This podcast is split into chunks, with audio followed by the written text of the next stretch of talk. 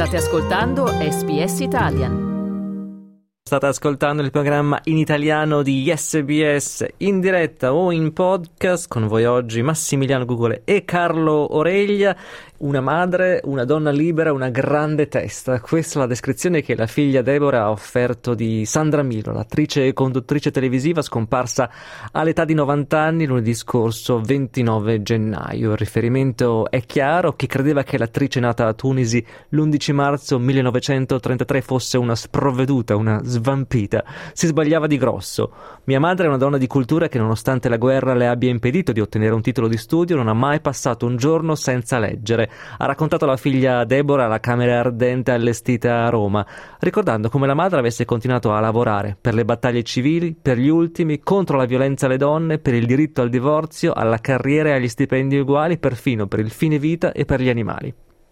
Era il 2020 e ad 87 anni eh, Sandra Mila si incatenò di fronte a Palazzo Chigi per chiedere un incontro con l'allora presidente del Consiglio Giuseppe Conte, per chiedere aiuti ai lavoratori dello spettacolo tra i più colpiti nei terribili mesi della pandemia. Conte accettò di parlarle e lei, entusiasta e commossa, incontrò i giornalisti al termine di quell'incontro. Il Presidente ci ha ricevuto, ha ascoltato le nostre richieste, eh, ne ha discusso in maniera Addirittura io ho parlato dei negozi di ferramenta che aprono alle 11 e che è tardi perché gli operai vanno a lavorare la mattina alle 8 e quindi nessuno compra più niente. E dove hai acquistato le catene oggi? Esatto. Sandra Mille poi è rimasta attiva fino agli ultimissimi anni, comparendo in diversi programmi televisivi italiani fino all'anno scorso, fino al 2023. Ma per apprezzare il significato di quella che l'assessore alla cultura di Roma Capitale Miguel Gottor ha descritto come una delle più grandi attrici italiane del secondo Novecento, ecco, bisogna necessariamente fare qualche passo indietro nel tempo. Stai Bello ferma. questo lampadario. Sì, sì. No, perché voglio prendere per casa ferma. mia. Come si chiama questo albergo? Della Ferrovia. Ah. Voglio scrivere a mio marito, così mi manda subito un espresso. Vedessi che belle lettere che mi scrive. Poi te le faccio leggere. Eh? Sì, sì, ma se non stai ferma, non. Fai la faccia da porca. Sweep, esci fuori dal corridoio. Ah, ma allora è una parte che devo fare. Sì. Mi hai preso per una delle tue attrici. Vai, vai fuori. Perché? Credi che non sarei capace di fare come loro? E invece no, sai, non mi piacerebbe mica fare quella vita lì. A me piace starmene a casa. Questa frase shock gliela scrisse proprio Federico Fellini sul set di Otto e mezzo, considerato tra i film più importanti della storia del cinema. E l'attrice poi raccontò: Io stetti male, non sapevo quale espressione fare. Queste le sue parole in un'intervista molti anni dopo. Ma poi capì che il suo grande insegnamento era che un attore e un'attrice sul set non devono mai avere pudore. Da quel giorno, poi, eh, disse Sandra Milo, come attrice non ho mai provato più pudore. Come donna, sì. L'amore per Federico Fellini fu l'amore di una vita. La loro relazione segreta durò per 17 anni. Sandra Milo si sposò quattro volte ed ebbe almeno un altro celebre grande amore, quello per il segretario del Partito Socialista, Bettino Craxi. Da sempre vicina al Partito Socialista fu anche per questo, probabilmente, che Milo ebbe una seconda vita televisiva nella Rai 2 di fine anni 80, che gravitava proprio attorno al Partito del Garofano. Ma torniamo invece a Federico Fellini, che la volle, oltre che in Otto e mezzo, anche in Giulietta degli Spiriti.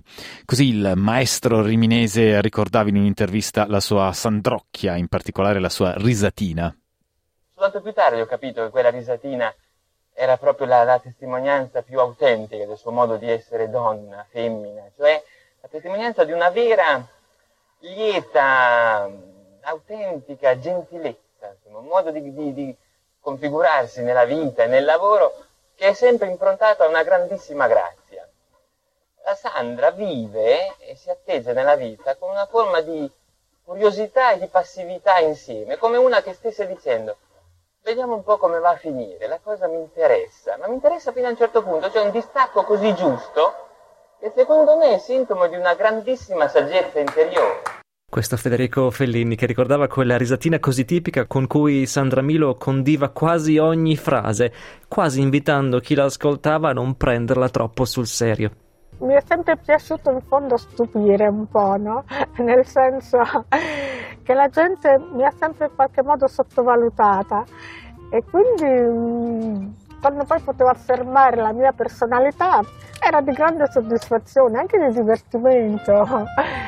Sandra Milo si era raccontata così in una delle sue ultime interviste a Maria Grazia Cucinotta al canale La 7. E una delle cose che Milo dovette nascondere più a lungo fu la sua voce, così caratteristica che per diversi film venne doppiata.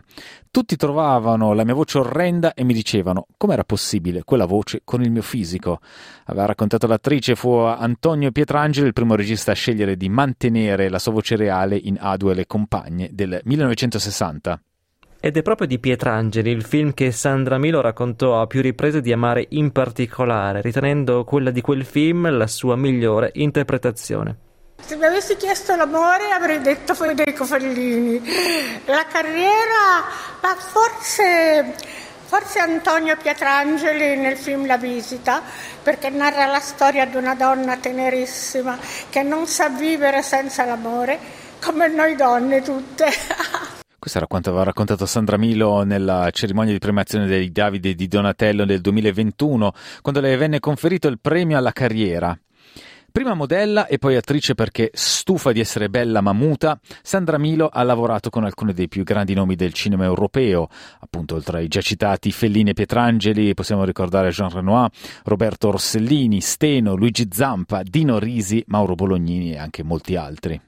Dopo gli anni 60 la sua carriera cinematografica rallentò e negli anni 80 Sandra Milo divenne conduttrice televisiva con la sua voce così caratteristica che non veniva più nascosta ma era parte integrante del suo personaggio. Particolarmente memorabile il programma per bambini piccoli fans che condusse per sei anni e, per i motivi sbagliati, anche L'amore è una cosa meravigliosa che durò soltanto per una stagione ma che contiene una delle scene più celebri nella storia della televisione italiana. Pronto? Pronto, Sandra? Sì? Ma che fai lì? Ma non sai che tuo figlio Ciro è stato ricoverato gravissimo a San Giovanni? È gravissimo per un incidente, ma che ci fai? Oddio chi parla? Oddio chi è? È grave, è grave!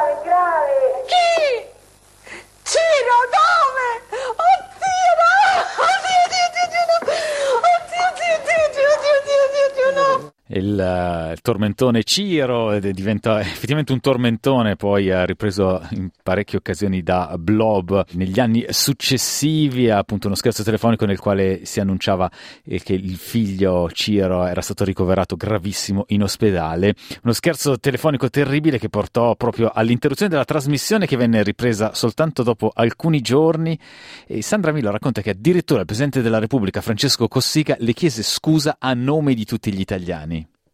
Dopo aver riempito grandi e piccoli schermi per decenni, salvatrice Elena Greco, in arte Sandra Milo, è morta nella Roma che l'aveva adottata lunedì scorso e oggi, mercoledì 31 gennaio, si terranno i suoi funerali a mezzogiorno nella Chiesa degli Artisti. Al ritiro del Davide Donatello alla carriera, così Sandra Milo aveva salutato il suo pubblico.